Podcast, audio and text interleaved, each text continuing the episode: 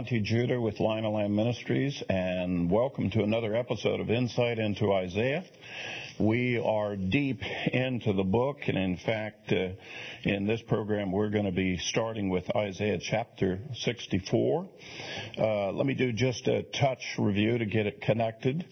Uh, in our last uh, teaching in chapter 63, one of the uh, things that I tried to show you in that was that Isaiah was setting the stage for talking about the kingdom and talking about the return of the Lord and the, the end time events by making this illusion of something wonderful that was going to take place.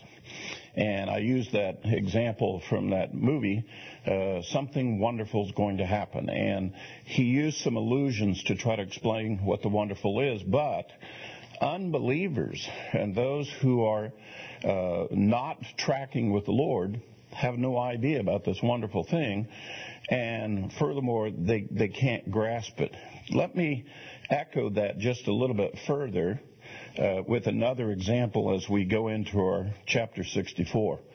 I remember um, as a young man when I first came to faith, and I was a grown man at that point, um, and I went out with some other brethren, and we were, in fact, we were in San Diego at the time, and we went out partly for training, but it was to learn how to share our faith. We went out and did street evangelism, and that's where you go out on the street and you meet people randomly, and you get a dialogue going with them, and they bring the subject to spiritual things, and you try to share the Lord with them. And I remember um, going out with a group of guys and doing this, and we ran into a guy who was one of these street salesmen that was with a store that was down there. And in those days, as you walk up and down, why the salesman would stand outside the door and try to get the dialogue going with you going down the street to get you in the store to buy something. Just like we were trying to dialogue with people and talk about the Lord, he's out there trying to sell, I think, jewelry or something. And so we ran into the guy. So he's willing to talk to us. We're willing to talk to him. And as we began to share the topic with him that we wanted to talk about the Lord, the guy kind of seized on the moment. And he said, I remember he said, hey guys, maybe you can answer a, a, a very specific question for me. And we went, oh boy, you know, he's going to ask a question that'll open the dialogue. Great. And he said, tell me what heaven is like. You know, I mean, if you believe in Jesus and you die, you go to heaven. So tell me what heaven's like. And while I was kind of a brand new believer and there was no expectation on my part to answer any serious theological questions, here I am with a couple other men who are my teachers, and uh, so so the it, we're looking to them to answer, and um, they couldn't answer. They couldn't answer what it was. I have learned since that there's a reason why they couldn't answer. And the reason is that when we die, we don't go to heaven like what has been described by the church. Uh, the next stop for us, brethren, is that when you're resurrected, you're not leaving the earth. You're just going to be raised up into the clouds. You're going to come to rest there in Jerusalem, and the Lord's coming to us. We're not going up in beyond the stars, up into the heavens. The whole heaven thing is something that was created by the church to replace the idea that there's still going to be a millennial kingdom. And it's only the evangelical Christian movement that has pushed for millennialism. And by the way, the teaching of the, the Messiah rules for a thousand years, it's called millennialism, and not everybody in Christianity has believed that. That's a, a relatively recent thing, going back just a couple of generations that they actually have looked at the scriptures and believe the Lord's coming back here, going to establish his kingdom, and the next stop for us is to go there and not the escalator ride up into the clouds up there with Cupid shooting arrows, you know, and so forth. And you know, it's uh, it struck me at that time that my goodness, if we don't even know where we're going, well, what are we really sharing with people when we're sharing with them the, the gift of eternal life? We're trying to explain how good eternal life would be. We, we, we don't seem to have any concept of what this thing really is. And part of what Isaiah is doing here is he's trying to impart to us that this wonderful goal, this place where we're going to end up going with the Messiah is going to be a wonderful place. He's going to be there with us. That, and there's a whole series of descriptions that he kind of touches on. The other prophets do the same thing. And that study and learning those things is mind boggling uh, compared to the oversimplified thing, oh, we just all go off to heaven. Um, if you hear a person say, oh, we're going to go off to heaven, you might suggest to them, um, that's not really what the Bible says. I know that's what religious people say. And I know we have a whole bunch of religious humor jokes about going to heaven and the pearly gates and talking to angels and doing goofy things. But that's not what the scripture teaches. That's not what the prophets of Israel have explained to us. That is not what the resurrection is about. There is a kingdom in which the Messiah is going to rule on this earth. We're going to live with him for a thousand years. And then we go off into eternity. Now, what exactly is that eternity after that? God only knows. You know, He has not manifested and revealed that other than to say it's eternity with Him. So He's talking about these elements, and if we don't get a grasp on what is really the next stop, you know, after he resurrects us and we have the day of the Lord and the judgment of the world and he begins to rule and reign from Jerusalem, if we don't get a sense of that, it can distort what we do right now.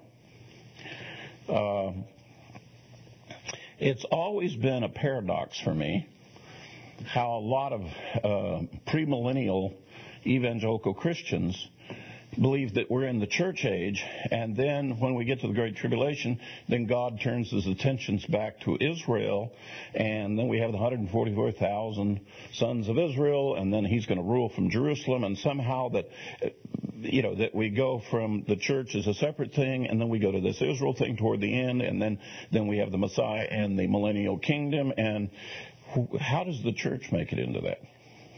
Or is the church even part of that? And they don't have a very good answer for that. And one of the questions that I have posed, you know, to try to bring some perspective to this, to try to understand, is this: we know at the end of the millennial kingdom, you know, when that point when we really shift into eternity, the book of Revelation tells us about that the Messiah is going to bring a new city, the new Jerusalem and that we're all going to dwell there with the Lord. And he tells us there's 12 gates. And the gates are named after the tribes of Israel. And I point out to people there's no Gentile gate. There's no Presbyterian, Baptist, Catholic gate. The 12 tribes of Israel. If you don't go through a gate associated with one of the tribes of Israel, you will not be in New Jerusalem you somehow have to relate to God's definition of the kingdom being Israel. And there is no other option for that. In other words, there's, there's not church gates. There's Israel gates. And which tells me that uh, maybe this whole Israel thing that got started way back with Moses and so maybe that didn't really end because I know he's definitely going to make the focus of it in the Great Tribulation, and it's definitely going to be the focus even after that in the millennial kingdom. So why do we have this little parenthetical interruption called the church in the midst of it? It doesn't line up with Scripture. Now, for those of you who are thinking, oh, well, Monte's just really lambasting and going hard after the church. No, I am not. I'm trying to tell you about the wonderful thing the prophets say is going to happen. and for you to understand that wonderful thing, you better be paying attention to what God first started when he started dealing with his people. And you're not going to understand these wonderful things. You're not going to get the real plan, and you're not going to see how you fit into the plan unless you go back to, as in the last portion we talked about, you start thinking about where's the God that led Moses, where's the God that led the children of Israel through the Red Sea. Because that's the God that's doing this, and that's the God who's been ruling and reigning the whole time and how man has defined themselves in their relationship with God, quote, the church, that is not the plan. God has plan A, which is his kingdom named Israel, and there is no plan B when he decides that he's going to scatter Israel and punish them for their unbelief and then planning on bringing them back. He still loves Israel, still remembers Israel, and that's what Isaiah and the prophets all tell us about, and it's what's called the final redemption, as I shared with you last time. Now, that's a review a little bit and sets the stage now when we come to chapter 64. In chapter 64, Isaiah is going to slip back now and he's going to talk to some of his brethren in the day that they're with him in Isaiah's day. So let's pick up here at chapter 64, verse 1, and we'll see how he carries on this discussion that we've been talking about. Verse 1 Oh, that thou wouldst rend the heavens and come down, and that the mountains might quake at thy presence, as fire kindles the brushwood, or as fire uh, causes water to boil, to make thy name known to thy adversaries, that the nations may tremble at thy presence. When thou didst awesome things which we did not expect, thou didst come down, and mountains quaked at thy presence. He's literally calling on, Oh God, if you could come down here and make your presence known by shaking the mountains and and and uh, doing your big grand entry. And uh, this all of this could be reconciled. And he's absolutely right. And by the way you may have heard believers before in talking about some of the struggles that we have today. Boy wouldn't it be good if the lord could come back? Yeah i'd love to have him come back. In this nonsense that's going on here called the world. It would be so much better for us. Well, that, that's essentially what Isaiah is referring to here. And he says a very interesting statement. I want you to take note of this verse. For from old they have not heard nor perceived by ear, neither has seen, as the eye seen, a God besides thee, who acts in behalf of those who waits for him. Hmm. That's an interesting comment about God, about those who understand versus what God is doing, those that understand are, uh, as opposed to those who don't understand. Now, you may not be aware of this, but the Apostle Paul thought that was a very profound statement. He thought it explained a lot about those who believe and those who don't believe he thought that statement is about how do we perceive, how do we learn about things of God. And basically, it came down to this you cannot learn the things of God unless the Spirit of God assists you in doing it.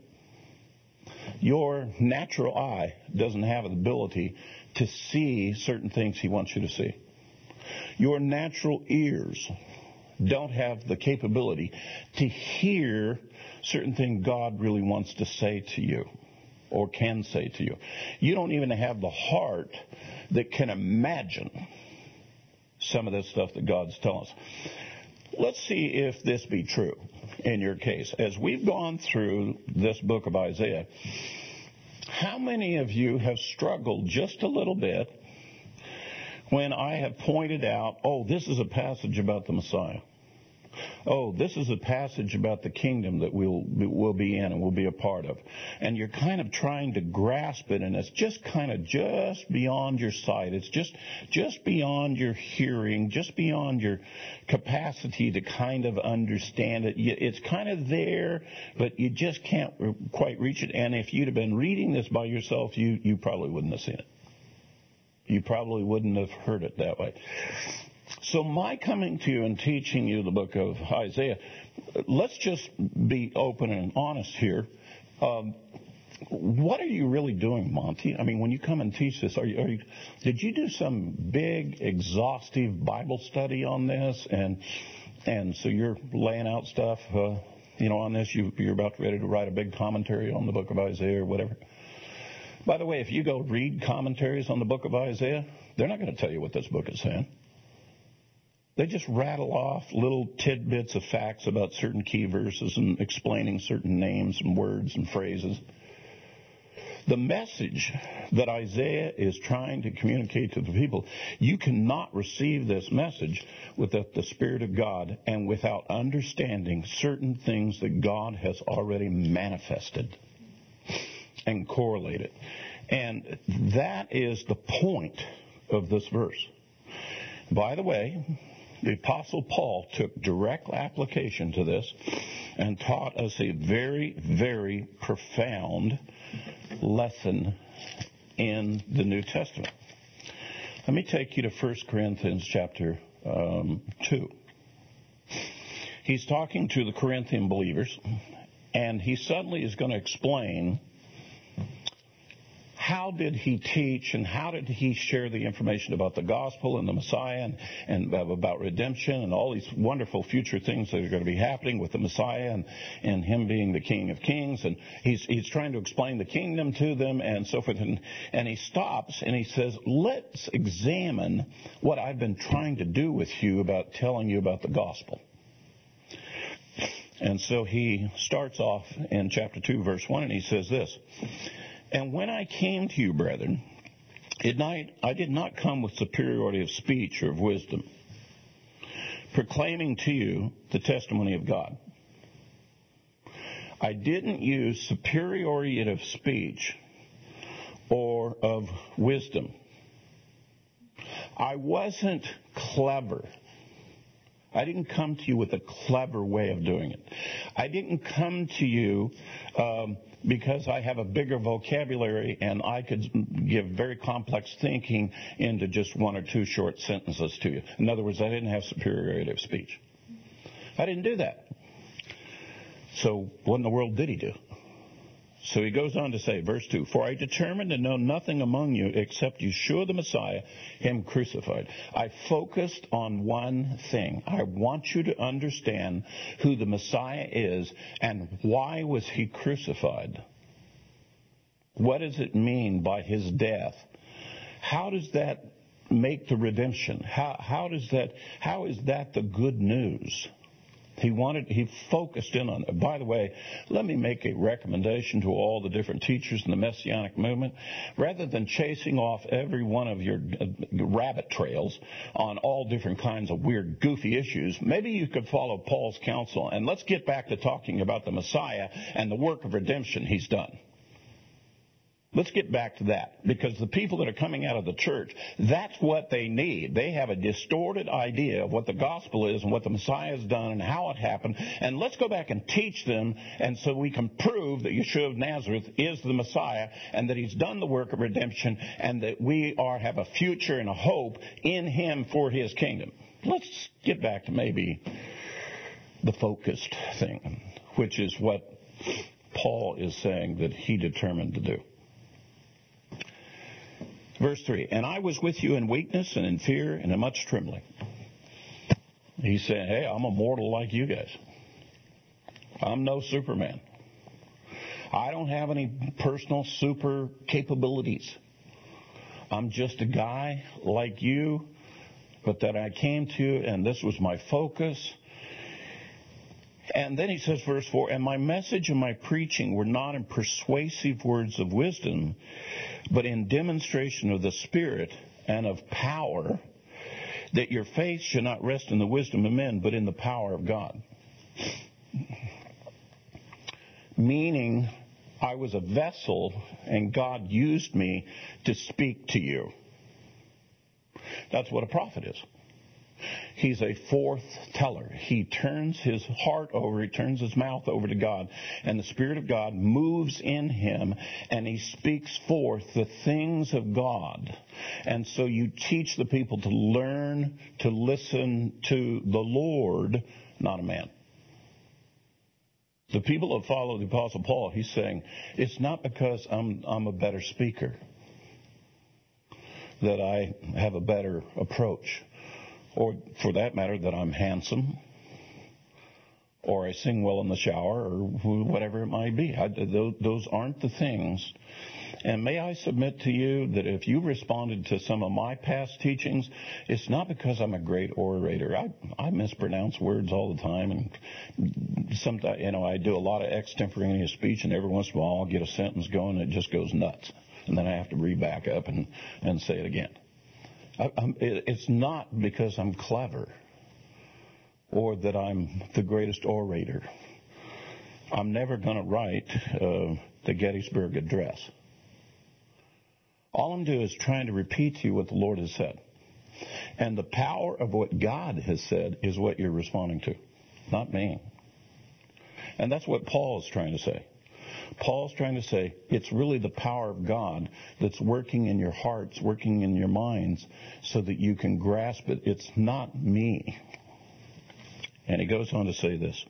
Verse 6. Yet we do speak wisdom among those who are mature, a wisdom, however, not of this age, nor of the rulers of this age, which are passing away. He's saying, I want to make sure you understand there is something very wise about what we're talking about, but it's not the wisdom of the world. And it's not the wisdom of the smartest people in the world. It doesn't come from that. And he goes on to say, but we speak God's wisdom in a mystery. Well, that's interesting. That's a wonderful word. I'll come back to that. The hidden wisdom which God predestined before the ages to our glory. Whoa.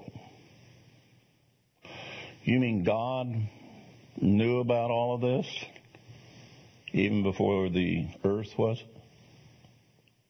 Even before there was man on the earth? The answer is yes. And part of that has been set up to our glory. Now, wait a minute. I got to tell you something. You can go through this whole Bible, and it appears here there's one thing you'll find consistent. All glory belongs to God. But here he says, no, there is something hidden, something wonderful in what God is doing here that's to your glory. That you're going to be a part of him in the kingdom. And not only is he glorious, you're going to be glorious right along with him. Something wonderful is going to be happening to you. Now that's terrific, isn't it? Isn't that terrific? So Here's what he says. Verse 9. but just as it is written, things which I have not seen and ear have not heard, all which have not entered into the heart of man, all the things that God has prepared for those that love him. You know what he just quoted? He just quoted Isaiah um, 64. That verse, let me take you back there. Isaiah 64, verse 4. For from old they have not heard nor perceived by ear, neither has the eye seen a God besides thee, who acts in behalf of those who waits for him. If you compare this verse back to what Paul said in 1 Corinthians 2 9, it shows you Paul was getting it as to what Isaiah has been preaching here. That there's this incredible contrast sinners, blinded, that they have moved away from God. They've done a very foolish thing. Why is it they haven't grasped what God has been doing, how He's been manifesting Himself? Why have they turned away from all that? Why have they ignored all of that? And and don't they even take stock of their situation? It's terrible that they're in. And He says, why don't you get a grasp on who God is? Look at what He's done. It's the basis of believing Him. It's the basis of trusting Him. Let's see. Uh, God has left the led the children of Israel uh, through the Red Sea. Can I have confidence in God that He knows how to deal with water? Yes, I should have confidence in God. If I ever run into a situation where there's water then God knows about water and He knows how to take care of the situation about water. If He intends to do good to me, it'll be okay. Or any of the other assortment of things. Dealing with enemies. Dealing with those that would want to harm you. Struggles for having survival, enough food, enough to drink. And so he's, he's solved those problems before. Occasionally you'll hear testimonies about people who were in accidents or near accidents or tragedies that took place, and that somebody stands up in the midst of it and says, In the midst of this whole thing that was going on, God delivered me. It was a miracle. Somebody got a sickness, a, a disease that was, it, it, it, looked like there was no hope, and yet they come back with a testimony and say, God, God healed me. I don't have that problem anymore. I, you know, He's done that. We have multiple testimonies that are going on all the time that this God, who is back there with Israel, leaving Egypt, He's still here with us today, still working and helping us. But do we believe in Him? Do we believe that He can help you? If you hesitate on that, you don't really believe what He did. You've not yet processed the evidence of His testimony. You, you, you've, you, you're not grasping the evidence that you have the way this question was. The evidence is overwhelming as to who God is, what His purposes are how we fit into the plan. And that's what we should be absorbing. And I understand at the moment uh, where you're at, if you can't see it, you can't hear it, your heart just can't grasp it. You know what that's telling you? That you have not yet achieved the relationship with God that He wants you to have. You're coming up short. May I make a recommendation to you? You need to go back and ask the Lord, I want to know you that well. I want to know you, Lord. I want to know the God that led the children of Israel through the Red Sea. I want to know the God of the burning bush. I want to know the God that came down on Mount Sinai and burned up the top of the mountain and spoke his commandments. I want to know that God. I want to know the God that will be returning to this earth in great power and glory and has the skill and ability to raise people from the dead. I want to have a relationship with that God. And I want that God and I to get along so well that no matter where my path leads me in my life, that that God is with me. And He's a part of my life and that He knows me and that He loves me and we have this kind of good relationship. That's what you should be seeking and that's what you should be looking for. You should be looking for something that's beyond what your eyes can see. That is beyond what your ears can hear, beyond even what you can imagine. And we're talking about the things of the Spirit and the real power of God to get to know those things. That's the context. That's the deeper insight that Isaiah is trying to share here. This contrast between those who believe and those who don't. He goes on to say, verse 5, Thou dost meet him who rejoices in doing righteousness, who remembers thee in thy ways. Behold, thou wast angry, for we sinned. We continued in them a long time. And shall we be saved? For all of us have become like one who is unclean, and our righteous deeds are like filthy garments. And all of us wither like a leaf, and our iniquities like the wind take us away. And there's no one who calls on thy name, who arouses him to take a hold of thee. For thou dost hidden thy face from us, and hast delivered us into the power of our iniquities. That's what happens when you sin and you get separated from God instead of having the power of God in your life, you have the power of your sin. And by the way, the power of your sin is able to kill you. The soul that sins dies. You're just in the process of a slow death if you're living in your sins. It's going to catch up with you eventually. That's the reason why mortals die. Because our father Adam introduced sin and darkness in the world and brought death into the world. That was never God's plan. And that's the reason why we got a problem. And the reason that we got to turn that around is that we got to get a God who can defeat death and defeat sin, get rid of sin, and get rid of the results of sin so that we can live. And thus, that's the question where we're at.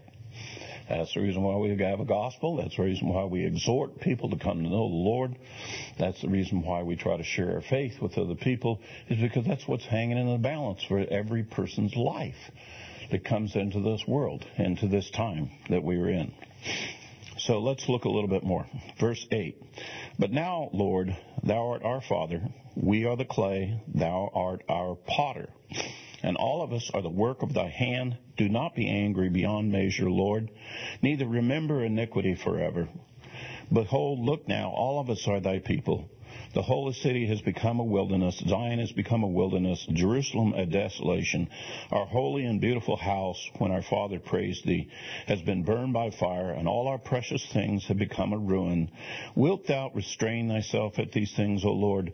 Wilt thou keep silent and afflict us beyond measure? Part of the sin that Israel did brought about the destruction of the temple, God's house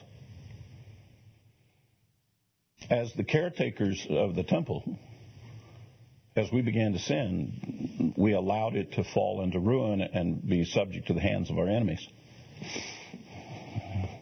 And the same is true about our lives. Um, if we're not a good caretaker, and we're not doing what the Lord has instructed us to do, we're just doing something else, then we're going to bring destruction on our own house. We're going to bring destruction on ourselves, our families, and we'll just endure harm. That's not what the Lord wants. And so there's a call here that says, Lord, even though we're in the midst of this, don't take it all the way to the full measure of what we deserve. Be merciful to us. Uh, we we know that we're responsible for it, but by your loving kindnesses, by your work of redemption, Lord, come and restore us, reestablish us, build your house again, uh, change our hearts, get us on a different path with you. That's the only way we're going to be able to live. And there's a reality that comes in when we come to terms with that. That's how you see people repent. That's how you see them turn their lives around. They realize that if I continue in this path, it leads to my death. It's not going to be good. I'll give it a chance. I'll, I'll, try the Lord. I don't quite understand all that He's doing, but it's got to be better than this. And a lot of us come to the Lord exactly in that thinking. And now it's let's follow through. Let's learn all the wonderful things. Let's learn the good things. Let's strengthen and establish ourselves in our walk, our personal, intimate walk with the Lord. And that's essentially what what uh, Isaiah is alluding to. That's what he's trying to to to um, share with the people. He's trying to motivate them, stimulate them, even in his day. As you know, historically, that after Isaiah, the people still didn't heed the message, and um, and that as a result, why the temple was destroyed, and the house of Judah was scattered, and um, that was I'm, I'm remembering a certain statement that the Messiah said. He made reference to Isaiah, and he said, "Truly." In his day, he said, "Truly, Isaiah spoke of you people." You know, we don't want Isaiah to speak of us that way. Uh, we want Isaiah to speak of us as being that servant of the Lord that goes into the kingdom and gets to be a part of the big wonderful thing of his kingdom and we're found faithful as his servants. That that's what we want Isaiah to say of us not what Isaiah has said of other brethren who've turned away from the Lord. All right we have enough time. We're going to get started into chapter 65. We only have two chapters left, and I'm going to try to stage this so that um, uh, the next episode will pick up here and probably bring us to a conclusion on our study of Isaiah. So let's jump into 60, chapter 65 a little bit. He says this um, I permitted myself to be sought by those who did not ask for me.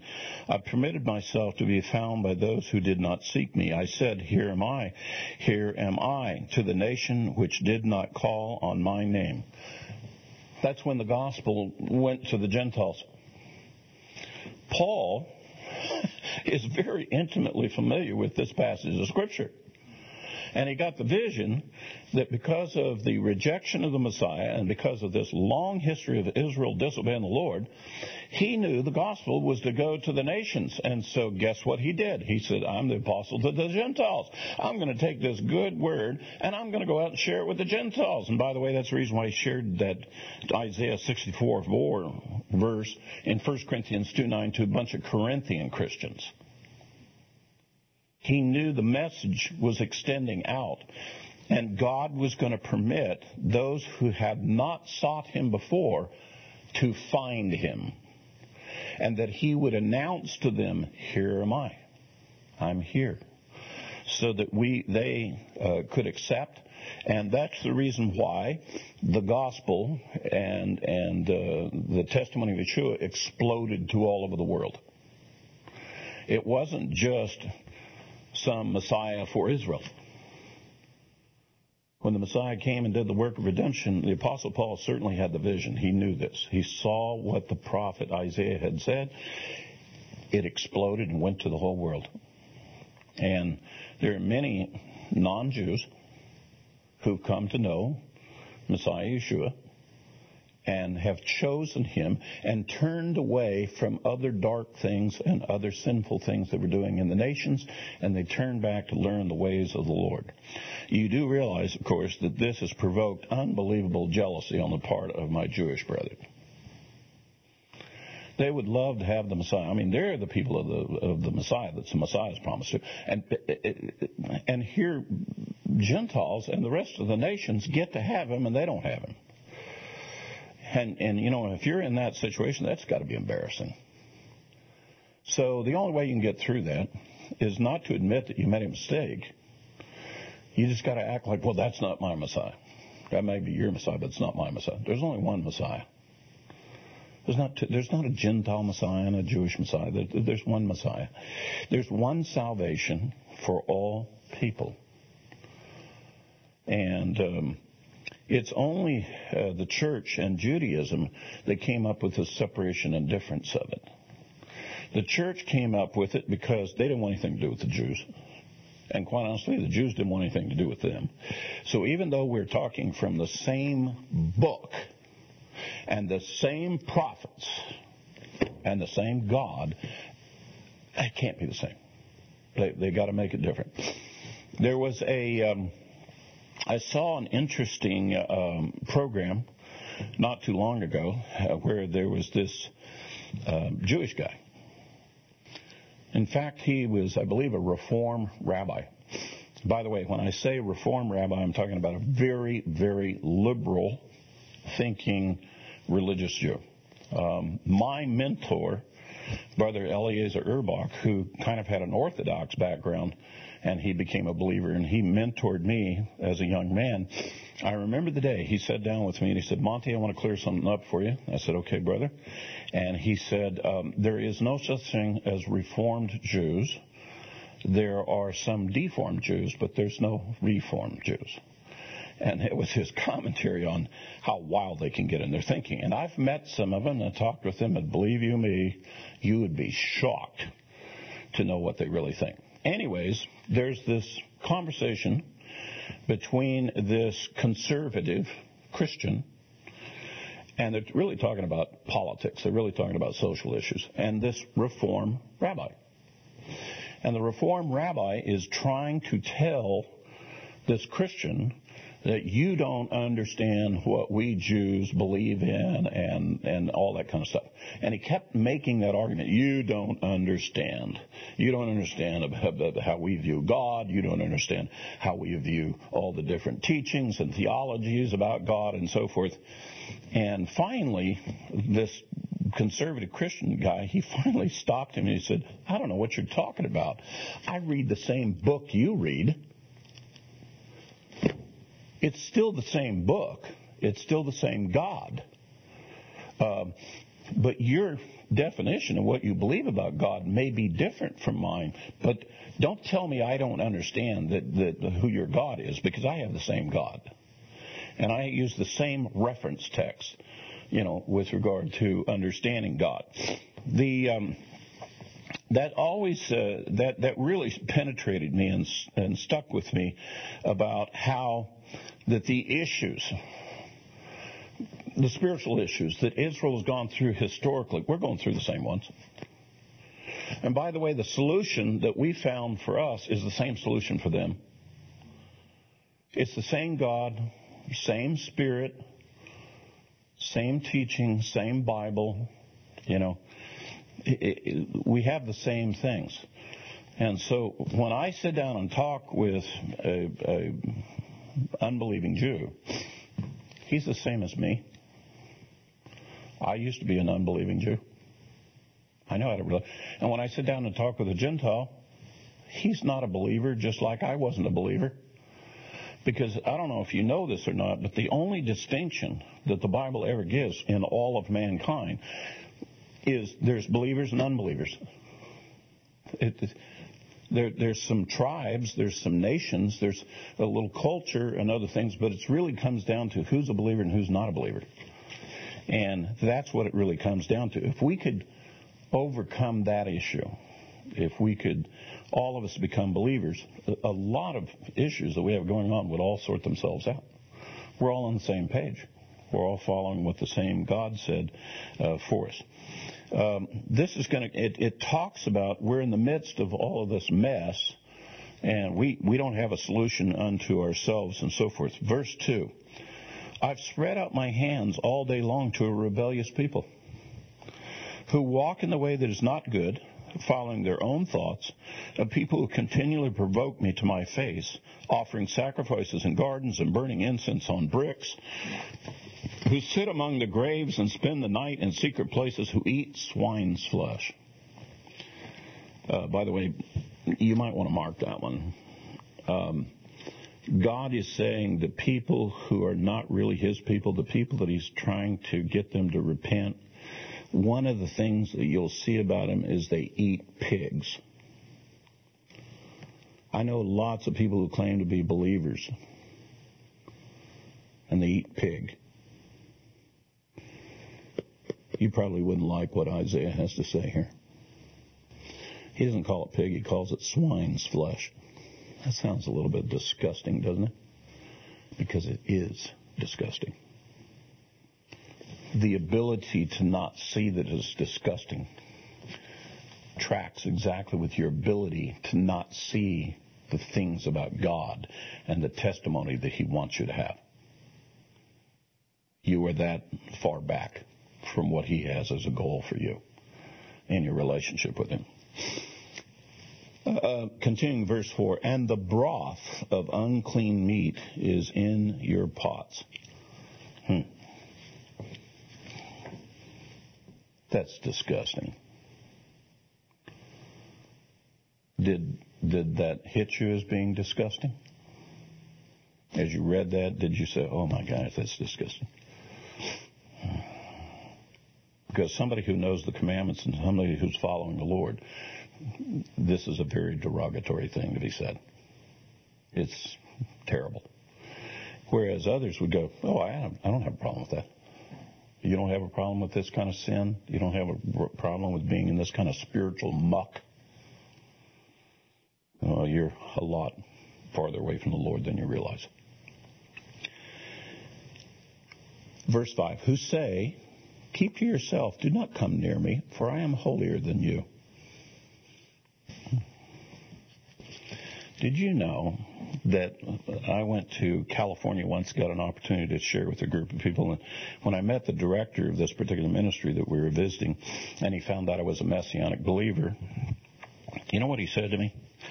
Um, he obviously didn't like what I was getting ready to share, and he says, "Oh, I can't believe you're into that clean and unclean stuff and all of that clean and un-. you know." And and I'm into evangelism and and and getting people saved. I don't worry about all that stuff, and I'm not going to bother people with all that stuff. And it was like, he was basically saying, you keep that stuff to yourself. I don't want to hear that from you. And besides that, I'm holier than you. I'm really tracking with what the Lord. You're caught up in old things. That was that was the message he was saying to me. The rest of the verse says, "These are smoke in my nostrils, a fire that burns all day." That night, when I got my 15 minutes to share, I shared a couple of simple things. I didn't have a real long time to talk, so I just shared a couple of simple things. And in front of everybody, he said to me, he said, Monte, he said, look, he said, what are you claiming is truth? I mean, anybody can take any verse and twist and turn it into something they wanted to say. And, and, and so, you know, so, the, the, you know, what, it, what, you know, your definition isn't my definition of truth and, and so forth. And that's when the Spirit of the Lord came up on me. And I announced to him and I said, you're right. There is no truth in your life, and you wouldn't be able to know the truth. They came up and kissed you. And you want to know why? Is because your heart is filled with darkness and wickedness, and there is no light in your soul. And yet you claim you're a leader. You're a blind man leading blind people because you don't know the truth. And I think that was the reason why the Lord had me go there to teach. And I put it in a nutshell there. I've had many, many people come up and, and spiritually try to cast me off with a couple of quick phrases. I, I remember one fellow who came up and said, "Well, I'm sticking with the Apostle Paul. Paul, he wasn't for the law. You know, read read Galatians. I, I'm sticking with Paul." And I responded to him and I said, "Brother, the Apostle Paul's not sticking with you. I don't know where you're sticking with him. And besides that, the Apostle Paul is sticking with the Messiah, and you should be sticking to the Messiah instead of sticking to a man. That's how distorted the thinking gets.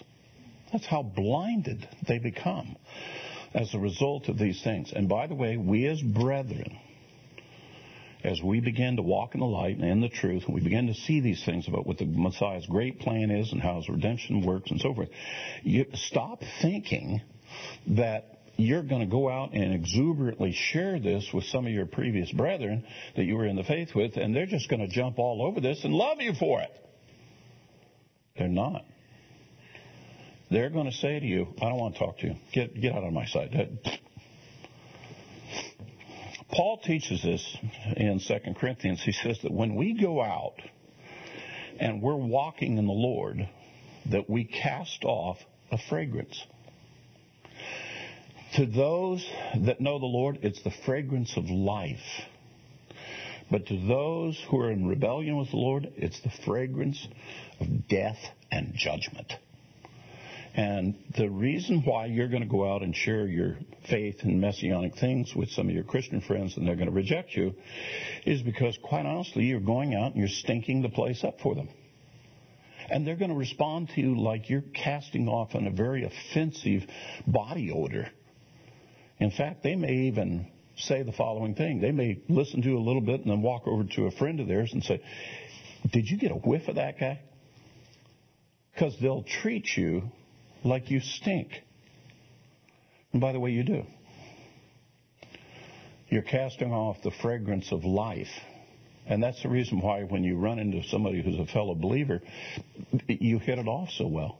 There's a sweet fragrance. There's this sweet spirit between you. But those who are unbelievers, this is very offensive to them. Very offensive. Especially those who eat swine's flesh. What we're talking about here is not sweet fragrance to them. It's a fragrance of judgment. I've always told people, humorously for many, many years, do not think because I question or challenge you on eating pork and pork products that I'm somehow passing judgment on you.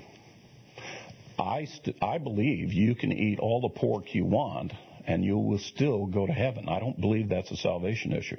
You can still go to heaven. However, you will go to heaven faster as a result of eating it.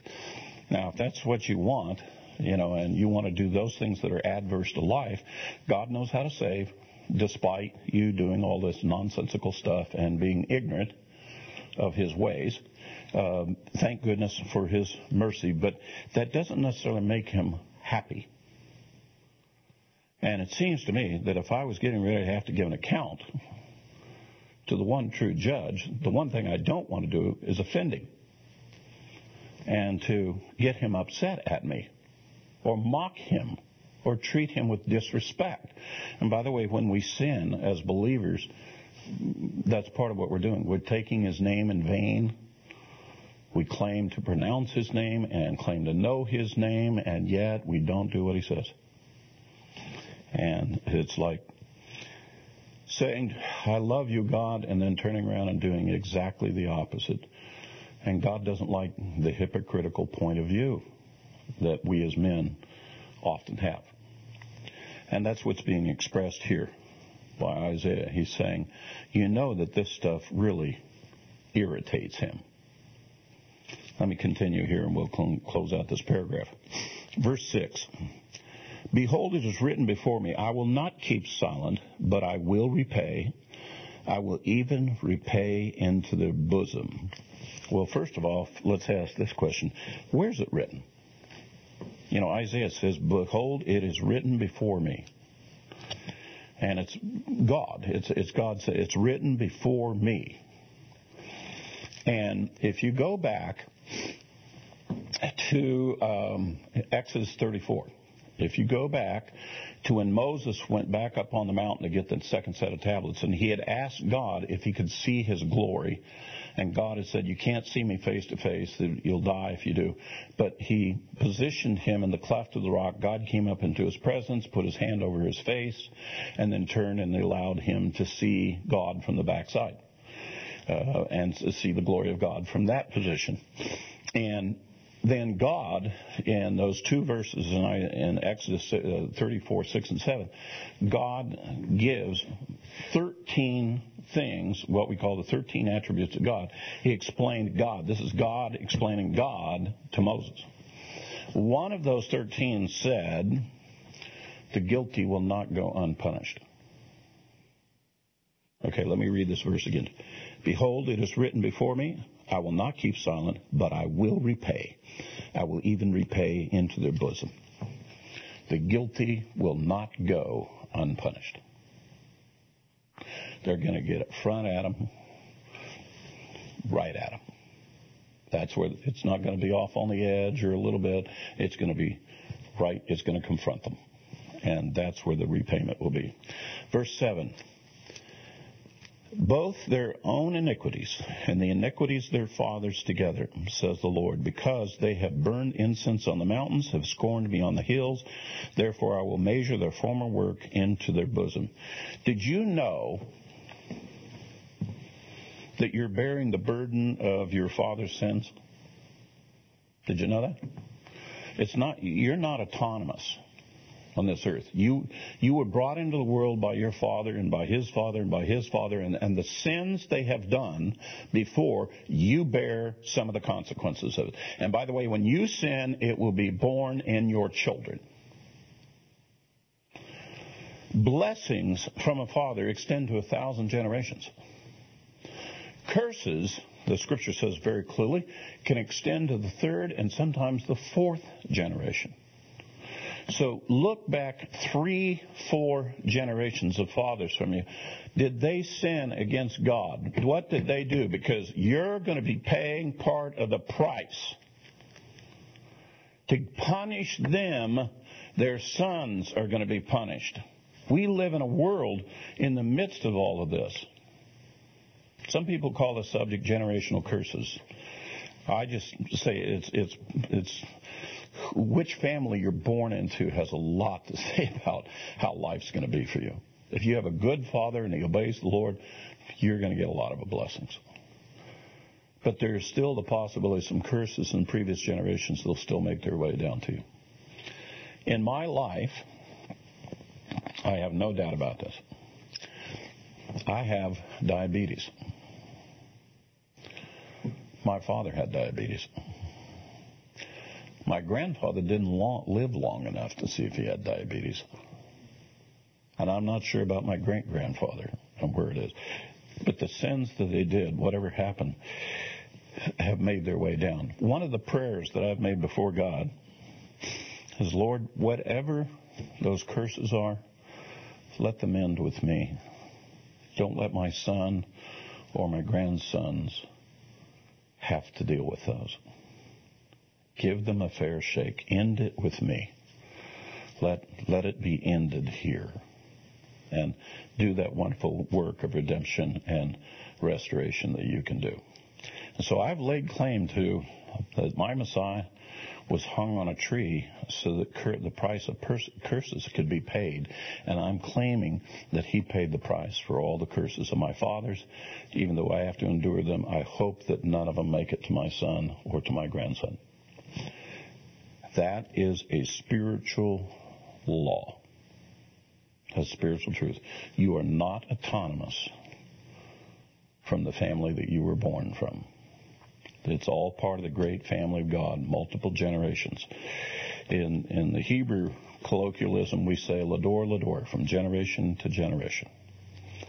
And that's what we are. We, we are part of Abraham. Abraham is part of us for multiple generations. That's the family of God.